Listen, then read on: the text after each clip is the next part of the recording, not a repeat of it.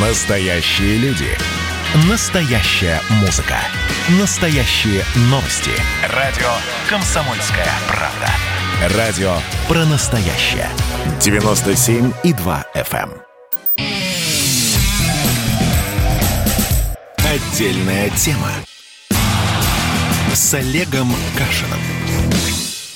Всем привет, я Олег Кашин, с нами Эдвард Чесноков, где-то в России. И у нас опять Навальный Дейли. Сегодня появилась та самая фотография Навального, об отсутствии которой мы вчера с Эдвардом спорили, как же так, как э, ни одни журналисты в мире не смогли ее добыть. Навальный выложил ее сам в Инстаграме, сообщил о том, что он теперь может дышать самостоятельно. Возможно, это отсылка к Флойду, между прочим, как указали мне читатели, почему бы и нет. Здравствуйте, Эдвард. Как вы оцениваете происходящее, что думаете? Здравствуйте, Олег Владимирович. Меня печалят наши блогеры. Вот блогер доктор Сосновский, блогер Олег Лурье, Навальный тоже как бы блогер.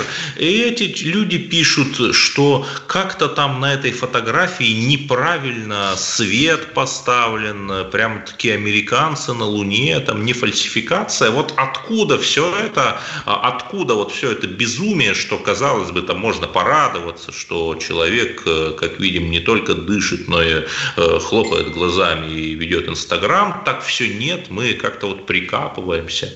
Ну, я надеюсь, в нашей программе это было последнее упоминание о блогере, о блогере Лурье, о докторе Сосновском и так далее, потому что все-таки это такие стыдные люди для цитирования, скажем так. Нет, но у них но... есть аудитория, их читают. А вот не факт, на самом деле, но тоже давайте даже не будем о них думать. Мы сами, как говорится, с усами, сами способны произвести конспирологию. Удивительное дело, впервые сегодня, впервые в истории Дмитрий Песков назвал Алексея Навального по имени во время своего конференц-кола. А, то есть назвал Алексея Навального назвал Навальным. Алексеем Навальным, да. И если бы журналисты... Волан-де-Морт, да, смотрите, да, я сказал Волан-де-Морт, о, о, господи, что это там? Э, повалил откуда-то черный дым, да, страшно. Вот я думаю, да. То есть я думаю, Дмитрий Песков, сказав это, сам похватился, но было уже поздно. И действительно, может быть, вот тот секретный запрет на произнесение имени Навального действовал только до покушения или до его воскрешения, которое мы сегодня наблюдаем. На самом деле тоже интересная дискуссия. Вот мне коллеги пишут, что вот будь я на месте Путина, да, я бы э, сейчас, когда Навальный за границей, завел против него уголовное дело по какой-нибудь жесткой статье с обязательной посадкой, чтобы Навальный не вернулся вернулся и осел уже где-нибудь за границей, как Ходорковский, в общем, не неся никакой угрозы власти. И я хочу возразить в эфире, если можно возразить, что, конечно, никто не будет возбуждать уголовное дело, никто не будет мешать возвращению Навального, потому что Навальный, в общем, нужен, конечно, российской политике. И, конечно, вот вчерашняя утечка о том, он, о том что он обязательно намерен вернуться, она, наверное, программная, представить себе Причем, не заметьте, вернувшегося через Навального. Нью-Йорк Таймс, э, не откуда-нибудь. Ну, как говорится, чем богаты, да? Я думаю, если бы у Навального была возможность выступать по российскому телевидению, он бы выступил по российскому телевидению. В общем, вернется и главный вопрос, который, ну, вот мне сейчас уже не дает покоя так политологически. Вернувшийся Навальный в российской политике, какова будет его роль? Ведь уже не скажешь, что а это непонятно кто, а это блогер, это человек, который только что стал поводом, причиной для серьезного конфликта России с Западом, в том числе вполне лояльной России и Германии. О Навальном говорил и Песков, Песков, и федеральные телеканалы, и, в общем, даже Путин каким-то образом... И Макрон, и Меркель, да. Да, да, да, да, да. И теперь делать вид, что Навального нет, будет, в общем, еще сложнее. Навальный будет, Навальный есть. И вот что? Ждать Навального президента, Эдвард? Вы ждете, вы допускаете такое? Нет, э, ну, Грета Тунберг, э, она же тоже везде была, и о ней даже Василий Власов, депутат Госдумы, говорил, предлагая ей выступить с трибуны Госдумы, но как-то вот была и всплыла. Понимаете, я бы не стал чрезмерно навальнизировать Навального. Ну, вот э, еще раз, там, его по-человечески жалко, его семью. Слава Богу, что он выздоровел, а те люди, которые постят какие-то э, сахарные шуточки, они, у них просто нет сердца. Да? Но, смотрите, э, Навальный был целым советником губернатора Кировской области. Почему-то благорастворение воздухов при его советничестве там не произошло. Да, он действительно талантливый журналист, э, талантливый расследователь, хороший публицист, но никто не спорит, но не больше. Но Навальный политик, не знаю, его сделали таким, как Грету Тунберг. Ой, Эдвард, ну тоже в российской реальности, когда политиками делали все, мы помним Владимира Путина, молодого, в 99 году, который, в общем, тоже не имел за своими плечами ни, даже советничества губернатора в Кировской области, да, он был вице-мэром бандитского Петербурга со всеми вытекающими. Все нет, у нас нет, герои... Ну, он имел опыт э, работы в аппарате, он э, работал в КГБ, потом в ФСБ. У человека был опыт реальной аналитической деятельности. Ну, слушайте, Навальный сам себе КГБ, ФСБ, как вы правильно сказали, он действительно блестящий расследователь, блестящий публицист и все такое. И по факту он действительно вот тот главный альтернативный Путину политик, который, как бы, по-моему, уже бесспорно занимает эту позицию и в глазах мира, и в глазах самой России. Сегодня, ну, тоже понятно, что вы будете на этом иронизировать, но миллион лайков собрала его фотография в Инстаграме за первые пять часов. Это, в общем, тоже рекорд, причем, если анализировать лайки, мы можем обнаружить под ними не только оппозиционеров, не только навальнистов, но и такой, ну, в общем, какой-то хорошо, это эмпатия. Вот deep state. была, да. была не менее загадочная история с отравлением Ющенко, который, кстати, отказался, который, кстати, тоже в клинике Шарите обследовался. Не, про Шарите это как раз миф. стал э, президентом не, не, благодаря э, этой истории, Эдвард, чисто э. Про, Шари, про Шарите миф Ющенко в Австрии обследовался, это вбросили как раз вот те блогеры, про которых вы говорили в начале программы. Нет, но что касается будущего президентства Навального, я бы на самом деле, окей, в пол силы, в пол глаза, в пол мозга, но об этом бы думал, что вот российская власть, которая, да, озабочена, конечно же, вопросами транзита, должна иметь в виду и такой вариант, потому что, ну, представить себе, что Путин назначает какого-то Сидорова вместо себя и говорит, а вот теперь он будет вместо меня, это и неинтересно, и рискованно. А если э, нет, транзит... А, а что да. дальше? То есть э, Навальный дальше прилетит э, лечиться в э, дворец Эмира Бухарского, который находится в Крыму, в Ялте, поправлять там здоровье. Оттуда заклеймит украинскую хунту, которая отобрала у русских их исторические территории, да, вот чтобы, так сказать, я не думаю, что он нечто подобное совершит.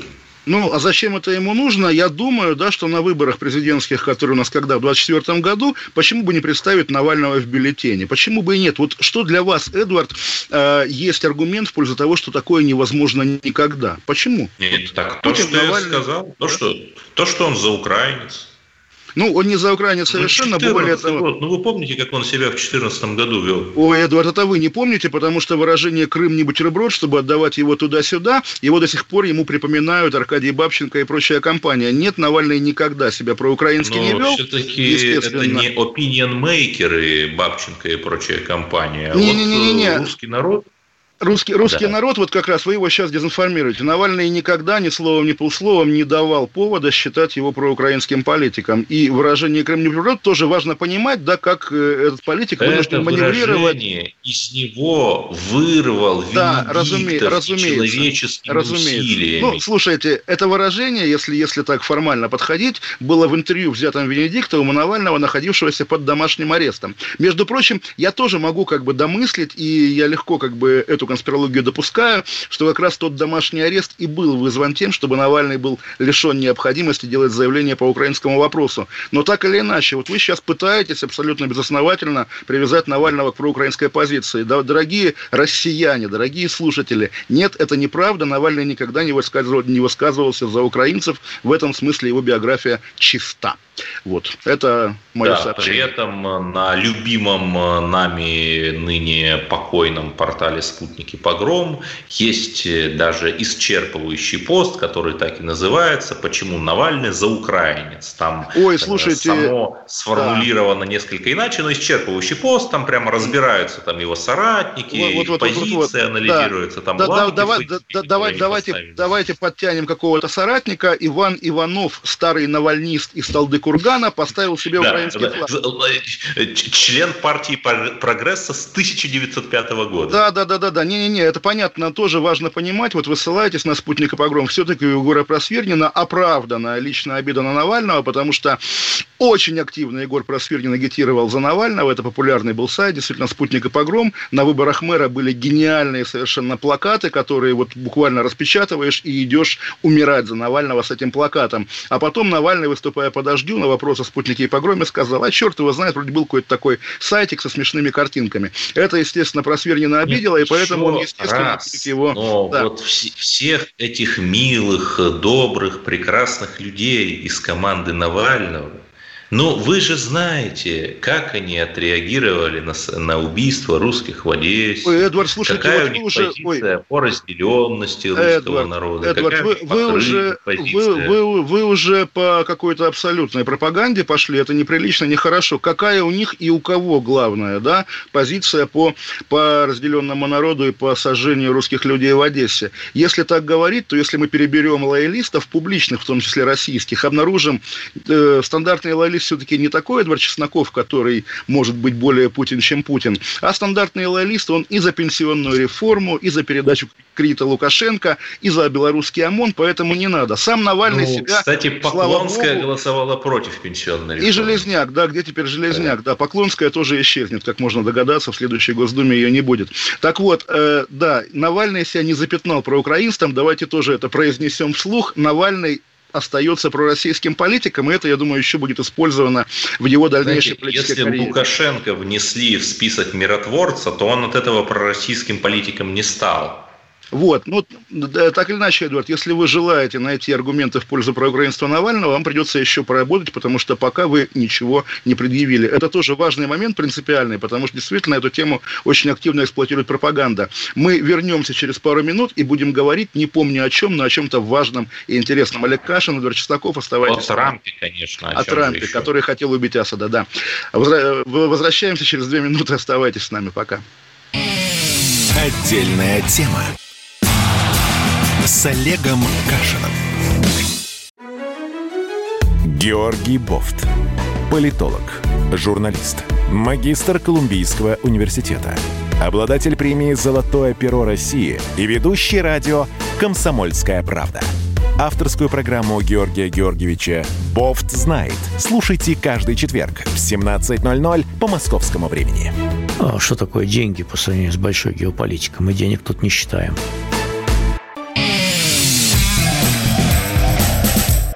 Отдельная тема с Олегом Кашиным.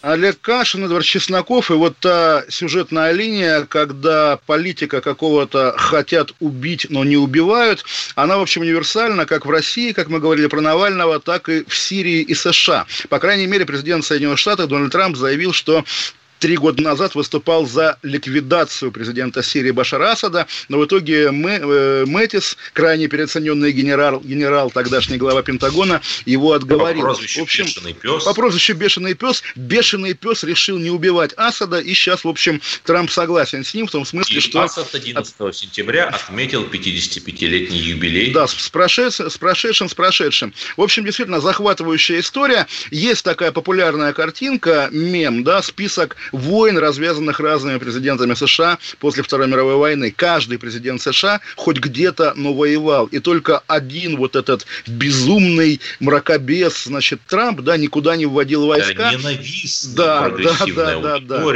лишь выводил войска.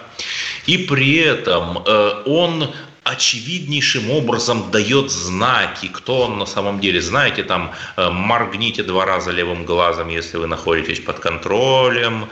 На предвыборном плакате Трампа, спойлер, 3 ноября в США будут выборы, изображен некий солдат и некие самолеты, плакат в поддержку армии, самолеты, российские истребители, автомат, тоже там наш Калашников. Ну, ну это как, представить? Это как регулярно, да, перед 9 мая да. в России каждый раз обнаруживается, что на плакатах... Гордость берет, что оказывается это не только у нас э, девочки-маркетологи и мальчики-дизайнеры такие глупые, а вот еще и у них.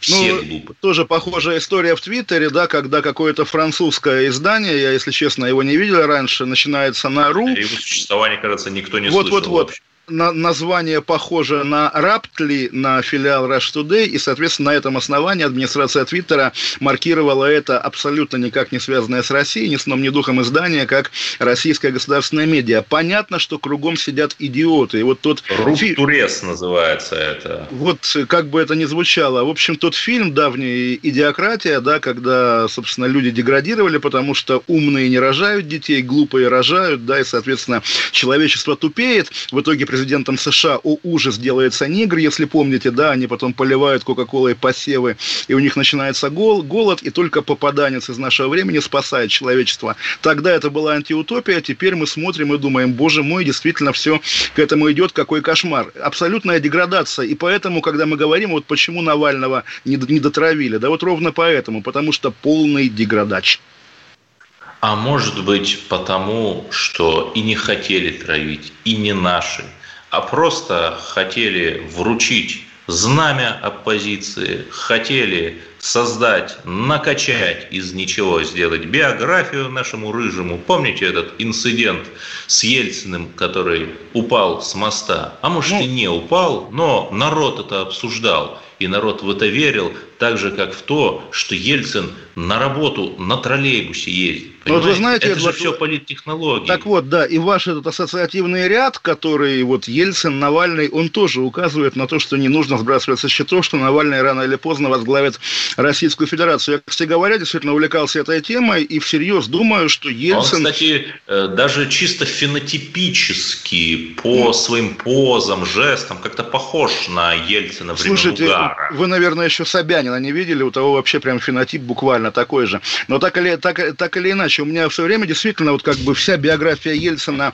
на рубеже 80-х, 90-х, формальное противостояние Горбачеву, но каждый раз, когда Ельцин оступался, напивался, падал с моста или просто сдавался, капитулировал, впадал в уныние, Горбачев его, в общем, да, подталкивал. себя резал. Да, да, да, ножницами себя резал, да, на рабочем месте. Горбачев его подталкивал, не робей, птенец, там, протаскивал на 19-ю конференцию, помогал стать депутатом. В общем, каждый раз Горбачев, воюя с Ельциным зачем-то его помогал такой криптоприемник, тайный преемник. И вот почему бы не считать, что Навальный тоже криптоприемник Владимира а, Путина? А, почему бы и нет? Когда э, начался путь, что если мне не изменяет память, просто немного отвлекусь, забавная история, то спецпредставитель Ельцина поехал в Свердловск налаживать там запасную столицу, спустился в бункер, и первое, что он сделал, приказал наладить связь с тремя ветвями власти – знаете, с какими? Первое – это, понятно, исполнительная власть, то есть правительство. Вторая – это Верховный Совет. И третья – это аппарат президента. Три ветви власти, отлично же, да? Я, если честно, думал посольство США, но я помню, по крайней мере, кто был тем эмиссаром Ельцина. Это Олег Лобов, будущий секретарь Совбеза и главный покровитель секты Аум Синрикё, который потом продаст им ну пресловутый... Вот, вот, вот. Поэтому да, Зарин. гипотетическое попадание Навального во власть, я думаю, что Ельцин вот действительно покажется святым по сравнению с ним. Ну, ну, ну правда. Ну, слушайте, не надо противопоставлять просто Ельцин, Путин, там, Медведев. Это все непрерывно непрерывная постсоветская история, когда одни дополняют других тоже. Вот я по-настоящему подумаю, что Россия изменилась, когда какие-то несменяемые люди, которых, в общем, много, да, от, там, прости господи, Владимира да Винокура, который... Да, Явлинский, Жириновский, Зюганов и вот весь этот deep state. Вот был скандал с фильмом «Матильда», да, меня до сих пор как бы впечатляет, как оказалось, да, что деньги, кэш на производство фильма из Кремля выносил им Владимир Винокур, по словам, по словам продюсера фильма, потому что, ну да, Владимир Винокур – это и есть настоящая власть. Я тоже 10 лет назад писал про Льва Лещенко, да, про его бизнес. Оказывается, у Лещенко была лесопилка во Владимирской области, ну, лесопилка и лесопилка, только у нее был контракт с Министерством обороны на поставку ящиков ящиков для снарядов. Вот на этом все держится в России. И тут уж неважно, Навальный, не Навальный, система неизменная. Система действительно, вот остроумные так люди, слава люди Богу, работают. Потому да. что система дает стабильность. Вот мы же с вами любим Российскую империю и Столыпина. Ну, сказал Петр Аркадьевич, дайте государству 20 лет покоя. И вот все не дают. А так нет же, нет же, Эдвард, про, пролетели 20 лет путинского покоя, и это, в общем, хорошие годы. Сравните да, Россию 2000 года с Россией 2020 -го. Все, вот просьба Столыпина выполнена. Давайте жить дальше. Давайте жить дальше Мы без... с вами не голодали там, не знаю. эти годы. Ну, всяк... же вами всякое, всякое бывало. Между прочим, был кризис, по крайней мере, вот я уже взрослым застал 2009 года, был неприятный кризис, прямо скажем. Но я застал его в маленьком медиа. Я думаю, если бы работал в комсомолке, было бы, было бы попроще. Но так или иначе, годы прошли, в общем, интересные. И дальше должна быть открыта какая-то новая страница российской истории. Вот тоже вот мы говорили об убийстве Асада. Представим, если бы американцы его убили, что было бы? Что было бы с Россией, кстати говоря? Потому что там же тоже у нас многое на Асаде держится. Да, даже не знаю. Думаю, что нашли бы еще какого, кого-нибудь из клана Алавитов, чтобы он взял и сказал, там, мы за единую социалистическую джамахирию. Ну, что-то такое. Джамахирия это из другой оперы, но я а думаю, я... что ничего бы а страшного я как раз... не, не было. Не, ну почему? Мы же, мы же догадываемся, что вот гибель Каддафи, да, и как раз крушение нескольких режимов на Ближнем Востоке в 2011 году повлияли на отношение Владимира Нет, Путина к реальности момент 2017 да. года у нас там была база Хмеймим, были наши контингенты, которые бы не дали уйти власти не в те руки. Ну, тоже вот вопрос, а как бы это было, да, американские диверсанты проникли бы в контролируемые российскими спецслужбами Дамаск и убили бы Асада, это же был бы, может быть, такой не провал, знаю, провал уровня, уровня кубинских быть, провалов Кеннеди. Например, да. яд-новичок, формула которого широко известна с 90-х годов. И вы... Асад мог бы впасть, например, в кому, Понимаете? Да, и Трамп, и, Трамп, и, Трамп, и Трамп писал бы в Твиттере, что Асаду нужно было скушать Рафаэлку. Понимаю, конечно, ну. но хороший, красивый, красивый сценарий, и действительно был бы яд-новичок, и обвиняли бы Российскую Федерацию, что, она убила, что она убила законного президента Сирии Асада. В общем, давайте зафиксируем, да, вот мир 2020 года, в котором мы живем, причем действительно мир, не знающий границ, он абсолютно безумен. Вы видели этих хасидов на нейтральной полосе между Белоруссией, Белоруссией Белоруссией и Украиной, хасиды из разных стран, едущие в Умань, в свое святилище, да, в главное место хасидского, так сказать, э, культа, да, попали, застряли на закрытой границе, и белорусская МЧС разворачивает для них полевые кухни. Вот тоже у Лукашенко земля уходит из-под ног, буквально все рушится, там какой-то кошмар, гражданская война, а тут еще подъехали хасиды, для полноты не хватает. Вот какой-то такой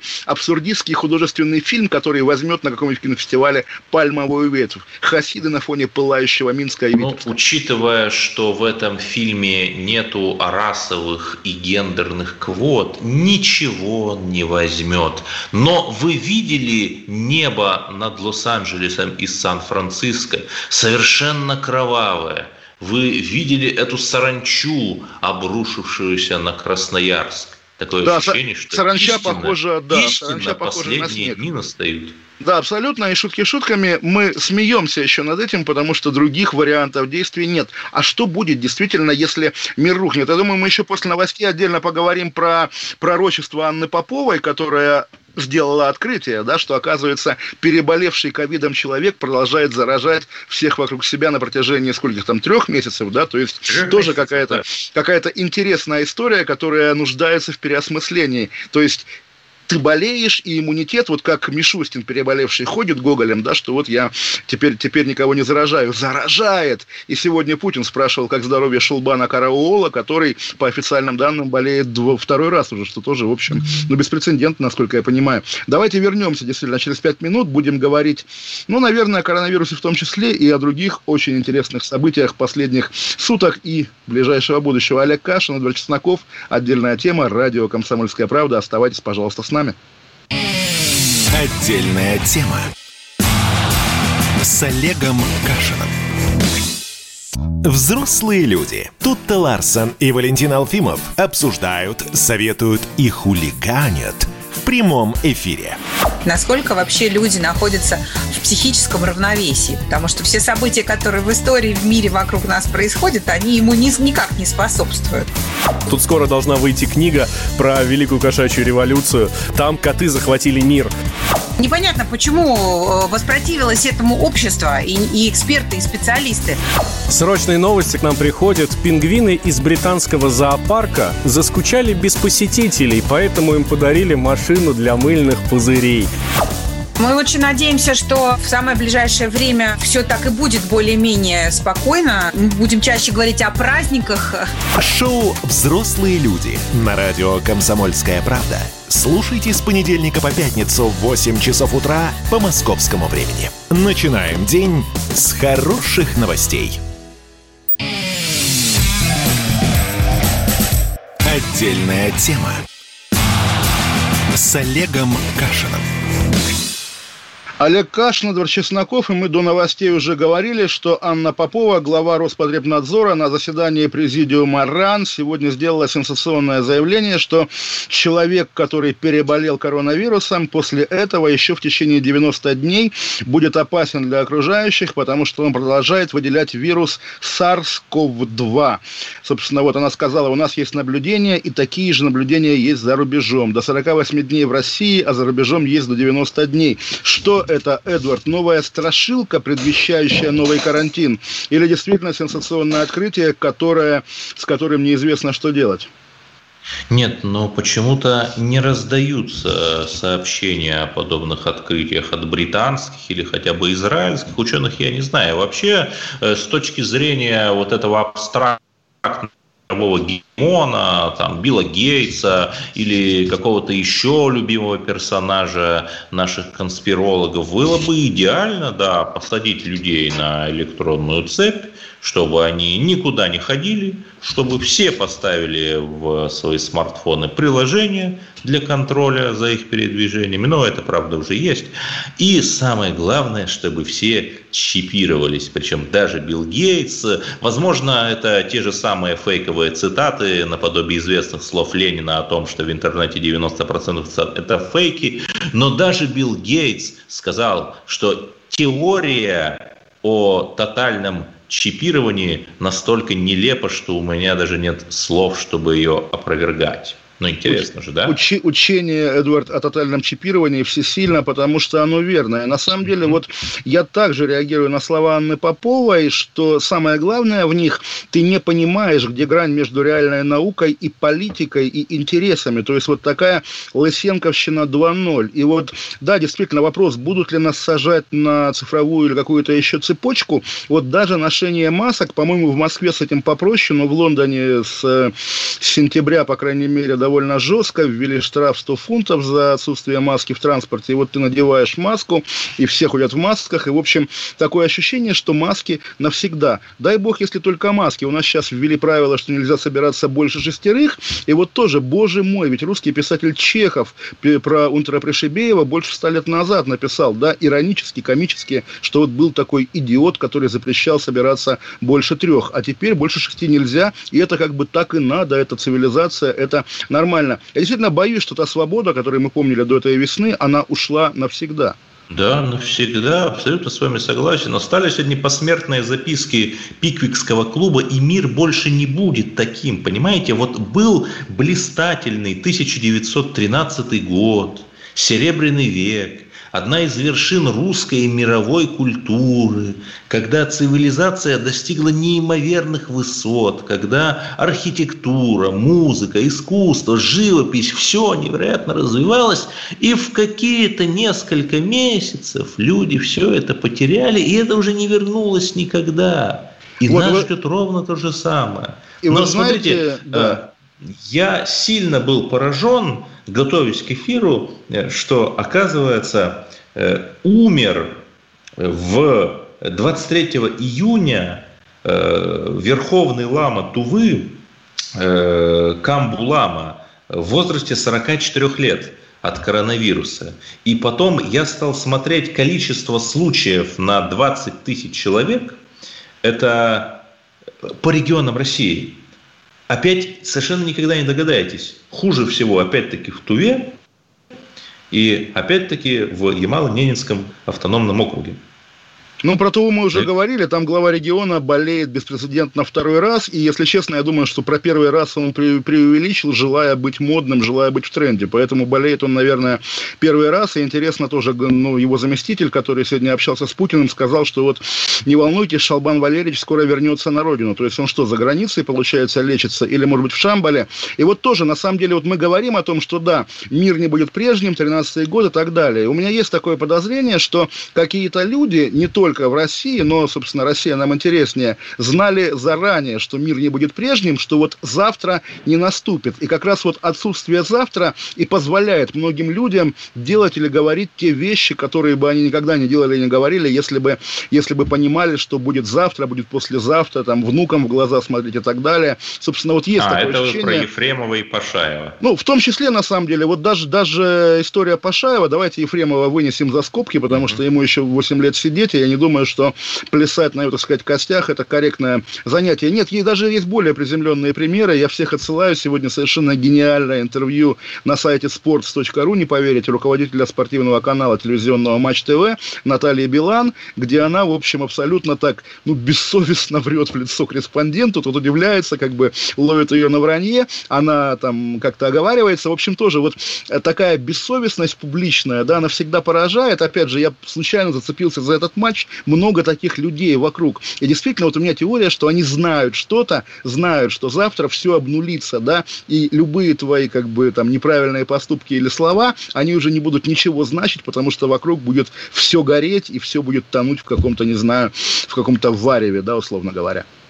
Теория красивая, знаете, когда происходит лиссабонское землетрясение, это знаменитая метафора, которую очень любили э, русские публицисты-шестидесятники 19 века, как-то не думаешь о том, что дорогу переходишь на неправильный сигнал. Но, а, а я так, не знаю, тогда, что тогда делать. Одна надежда на наш спутник 5 который э, всех спасет, но все-таки нет у меня надежды, потому что Роскосмос не согласился с данными британских и американских ученых о том, что на Венере может быть жизнь, а США, возможно, в ответ заявили, что выходят из совместного проекта с Роскосмосом по экспедиции к Венере.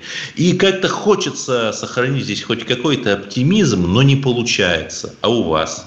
Ну вот тоже, да, история про Венеру. Здесь я произнесу ту же формулу, которая, которая у меня уже была в контексте Поповой. Не понимаем, где грань между политикой и наукой. Потому что действительно, когда Роскосмос говорит о русофобии, да, то тоже думаешь, это уже полет в космос или еще какие-то конфликты политические. И тоже там среди имен этих британских ученых есть же имя нашего бизнесмена Мильнера, да, который, который собственно, готов да, вести... Юрий Мильнер. Юрий Мильнер, да, который... Вот что он хочет на самом самом деле? Он хочет Венеру освоить или хочет выйти в кэш и стать американским бизнесменом? Учитывая, Это такой, там такой 400 вопрос. градусов Цельсия при поверхностная температура и давление 80 атмосфер, но освоить ее будет непросто. Ну, слушайте, нет таких крепостей, которых, которые не могли бы взять те российские бизнесмены, которые хотят как-то отойти есть, вот от той... Я да. читаю Википедию английскую, и там э, прямо пишут э, Михаил Игнатьев, вот этот тот самый, который заставил за ключиком подпрыгивать, бывший глава Чувашии, да, он да. в 67, он в 58 э, лет умер от э, коронавируса. Фургал, вы не поверите, Вячеслав Фургал, депутат Заксобрания Хабаровского края, брат Сергея Фургала, 13 июня умер от коронавируса. Ой, да, Михаил знал, Лопухин, 68 лет ему было, бывший ельцинский министр топлива и энергетики тоже Ой, умер. а вы, а вы прямо сейчас кликните на биографию Михаила Лопухина, потому что она фантастическая. Он был масон. Владимир Лопухин. Да, Владимир Владимир Лопухин, да, он был масон, буквально масон, какой-то великий мастер какой-то ложи. И тоже вот люди, с которых начиналась российская государственность. Вот кого выбивать в горе Рашмар? Того Олега Лобова, про которого мы уже говорили, который был покровителем Аум, Аум Синрикё. Или даже Павла Сергеевича Грачева, который Грозный брал. Или Бурбулиса, который, собственно, э, запомнился тем, что он Бурбулис, и тем, что его стошнило однажды при Найне Осифовне, и, собственно, поэтому его отправили да, в отставку. То есть, когда, Это же действительно, э, простите, да. что перебиваю, Да-да-да. И то есть, когда читаешь вот эти список жертв, мортиролог этот, вот, пожалуйста, 22 июля Дмитрий Дегтярев в возрасте 42 лет. Кстати, нам же все говорят, что ну молодежь-то коронавирус не берет, да. вполне себе берет. Сначала тоже говорили, что он не китайцев не берет, вполне себе э, их заражает и умирают люди. Э, министр агропромкомплекса и продовольственной политики Свердловской области Дмитрий Дегтярев тоже вот умер, понимаете. И, то есть даже сильные мира сего не защищены от этого коронавируса. И уж казалось бы, но ну, у министра-то агропромышленности Свердловской области должна быть та самая секретная прививка, которую, как нам рассказывают конспирологи и борцы с масонами и ребята из Блумберга у нас есть чуть ли не с апреля. Но нет, но ну, нет. По крайней мере, слушайте, наверное, за прививкой эти люди стоят в очереди, судя по тому, что Путин привил одну из своих дочерей, неизвестно какую, да, это тоже какой-то, какая-то возможная панацея, по крайней мере, для, для российской элиты. Но мы с вами тоже уже обсуждали неделю назад, вы меня спрашивали, укололся ли бы я. Я сказал, что нет, я забыл, вы бы укололись. Э, я готов мне немного страшно, но я уколов не боюсь, если надо уколюсь. Вот давайте Хотя, это считать действительно публичным объявлением о том, что давайте, Эдвард хочет давайте. уколоться. Давайте вот мы с вами, как Именно дочери Владимира Путина, от да. коронавируса, чтобы показать, что наш спутник даже через почти 65 лет после Королева по-прежнему отважно бороздит просторы микровселенной и спасает людей, и самое главное, дарит людям надежду. Потому что весь мир же видит только какую-то страшную, агрессивную Россию, Тогда... которая, как нам пишет, что-то подделывает, там кого-то травит. А тут мы увидим Россию-спасительницу, Давайте которая уйдем, Эдвард, мир любовью. На две минуты уйдем и вернемся через пару минут, и уже будем говорить о, ну, наверное, о киноискусстве, как это правильно назвать. Олег Кашин, Чесноков. О российском, о российском Вайнштейне. Вайнштейне о российском Вайнштейне. Олег Кашин Чесноков. Оставайтесь с нами, вернемся через две минуты. Отдельная тема с Олегом Кашином. И давайте мы сейчас э, проведем ну, достаточно объемную беседу про... О нашем будущем, в котором теперь возможно все. Раз и сделали некий прорыв. Вот сегодня мы хотим поговорить, прорыв ли это, почему так много шума. Вся страна слышала об этом. Есть те, кто смотрят в небо и мечтают о звездах. Комсомольская правда. Это радио.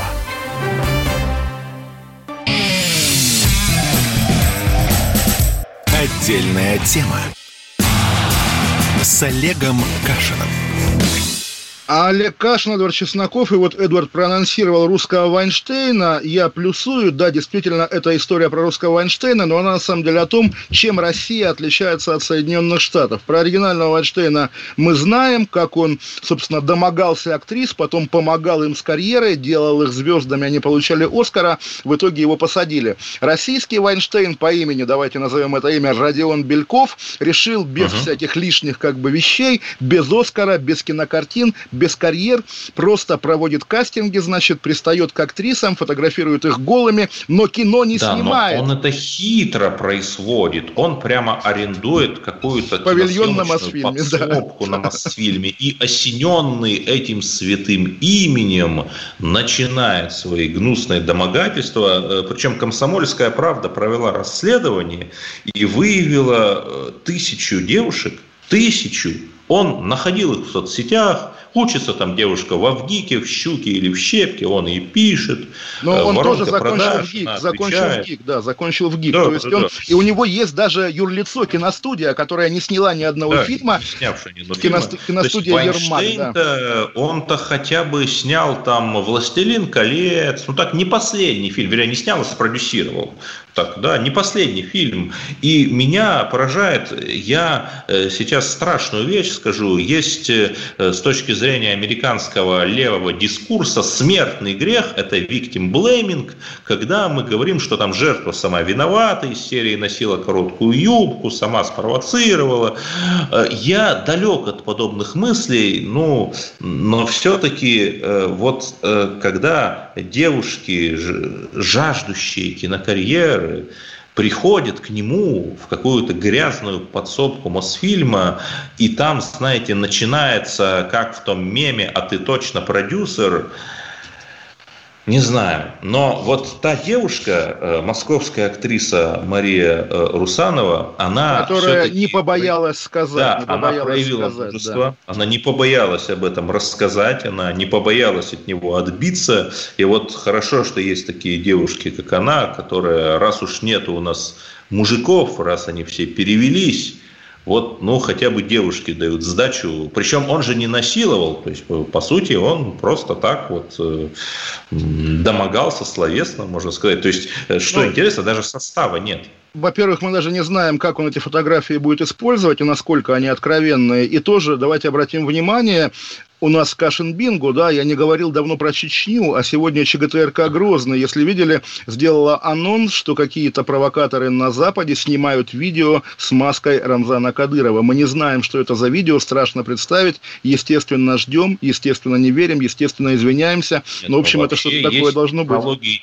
Фейков. Конечно, конечно, нет, ровно. Виду, когда с помощью нейросети да у любого желающего создается другое лицо вы, на видео. Вы знаете, Эдвард, есть же модное приложение Reface да, для смартфонов. Вот у меня оно есть, и я могу вам за минуту сделать дипфейк с Рамзаном Кадыровым, но, естественно, делать не буду, потому что я боюсь. Но, в общем, действительно, такой был анонс, и он тоже похож на какие-то вот страшные ужасы про шантаж с помощью какого-то видео и компромата. По крайней мере, да, возвращаясь к теме русского Вайнштейна, действительно, это разница между Россией и Америкой, когда, ну, что называется, сидит человек и оптимизирует американскую американский оригинал, и он понимает, что снимать кино не обязательно, вот это не обязательно. Что, властелин, да. что у него нет да, 200 э, да. миллионов, чтобы снять «Властелина колец», у него нет ни одного дракона и хоббита, а вот есть только старая грязная подсобка Мосфильма. Ну а что касается вот. нашего с вами мракобесного такого виктимблейминга, все-таки давайте скажем так, что поскольку русские люди, не только женщины, все живут не в вакууме, мы видим, как бы, как, как развивается Запад, как живет Запад, мы знаем, что на Западе был такой закон жизни, когда актриса должна как-то отдаться продюсеру, чтобы сделать карьеру, и поскольку, да, у нас не одобряют борьбу с Вайнштейном, не одобряют МИТУ, вот люди, следуя вот этим тем законам, которые им кажутся более адекватными, так себя и ведут, ничего в этом шокирующего нет.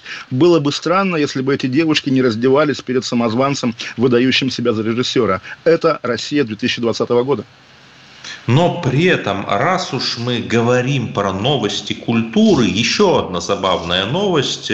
Один из руководителей Netflix, это вот та самая компания, которая все эти сериалы снимает, это с нее пошло увлечение сериалами, он удалил расследовательский фильм журналиста Хашогди, того самого, которого, которого предположительно убили агенты саудитов, в обмен э, он их удалил, переговариваясь с саудами, а в обмен разрешили саудиды показывать контент нетфликовский на Саудовскую Аравию, содержащий элементы сексуального просвещения, всевозможную гей-тематику и так далее, и так далее. И вот тут опять-таки не знаешь, вроде бы нужен какой-то ироничный комментарий, сказать там про двуличие Запада, хотя Саудовская Аравия не совсем Запад, но просто хочется сказать, господи, 2020 год, пожалуйста, прекратись. Ну, между прочим, вот мы говорим про Саудовскую Аравию как такой образец средневековой дикости и такого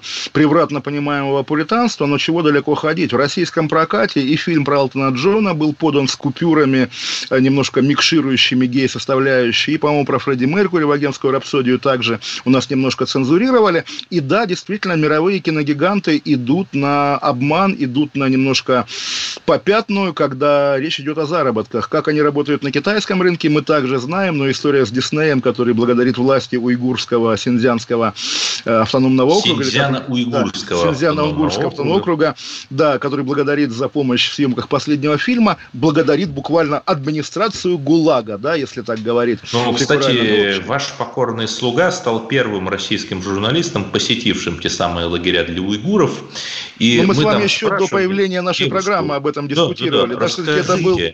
Она говорит, раньше и она говорит, раньше я была мусульманкой, а потом перестала. И вот это все произ, производит такое э, впечатление, что, в общем-то, э, я просто вынес эту фразу в заголовок своего репортажа, и дальше, в принципе, можно не читать. Да, это как помните, в городе без наркотиков тоже вот у меня ассоциация, да, когда приходишь, я тоже ездил к Ройзману, раньше я был наркоманом, говорит какой-то очередной зашуганный, запуганный паренек, а теперь перестал. Ну, в общем, что-то такое, да. В общем, действительно, жизнь суровая, 20, 2020 год. Не хочу призывать его прекратиться, потому что, ну а как он должен прекратиться? Конец света наступит завтра. Нет уж, давайте уж завтра проведем очередную нашу программу. Надеюсь, новости будут более обнадеживающие, более, может быть, веселые. И, по крайней мере, мы с Эдвардом, я, Олег Кашин, Эдвард Чесноков, обсудим их и объясним, как надо понимать происходящее. Сейчас без этого очень трудно, без понимания, но мы стараемся помогать нашей любимой аудитории. И самое главное, я верю, что русские люди со своей вакциной от коронавируса, со своим спутником снова удивят мир и снова спасут мир и выведут его в новое, лучшее качество. Слава России! До завтра. Олег Кашин, Владимир Чесноков. Отдельная тема. Радио «Комсомольская правда». Пока. Отдельная тема с Олегом Кашиным.